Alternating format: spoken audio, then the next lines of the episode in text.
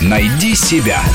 Интересные профессии с Саулой Волохиной. Генетик, ученый, изучающий законы и механизмы наследственности и изменчивости, врач или генный инженер. Гиппократ когда-то утверждал: у лысого рождается лысый, у голубоглазого голубоглазый, у косого косой, и ничто не помешает рождению длинноголовых у длинноголовых. Многого тогда еще не знал древний ученый, что знаем сегодня мы. Хотя еще в средние века считал, что негритенок может родиться у белой женщины, если она будет есть шоколад. С какими глазами и цветом кожи у вас родится ребенок, получится из вашей дочки балерина или девушка с веслом, как скоро вы облысеете, какова вероятность заболеть раком – это самые простые вопросы к генетикам, на которые они умеют давать сегодня ответ. Нет области живой материи, не охваченной генетиками. Люди, растения, животные, микроорганизмы. И при достаточном количестве денег и развитии технологий генетики способны превратить наш мир как в райский Эдем, так и в адский трэш. Помидор со встроенным геном камбалы, кукуруза, скрещенная со скорпионом,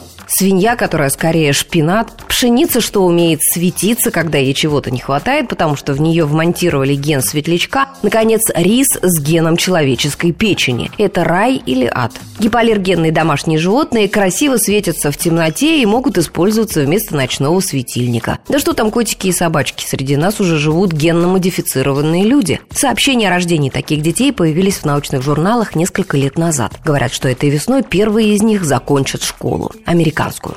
Кто-то должен был их создать. Но я никак не могла понять, где они могли взять образцы наших ДНК. О чем ты вообще говоришь? О двойниках. Они каким-то образом созданы из нас, но как?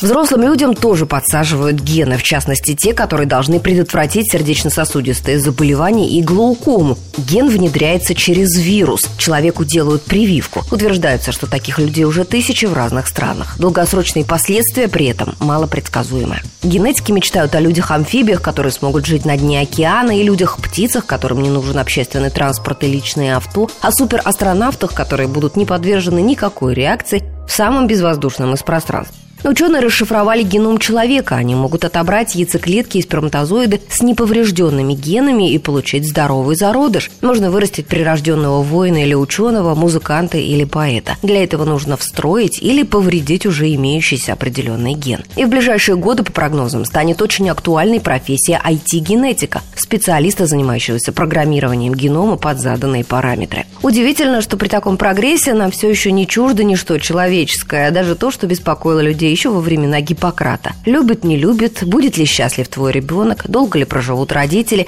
хватит ли денег до получки.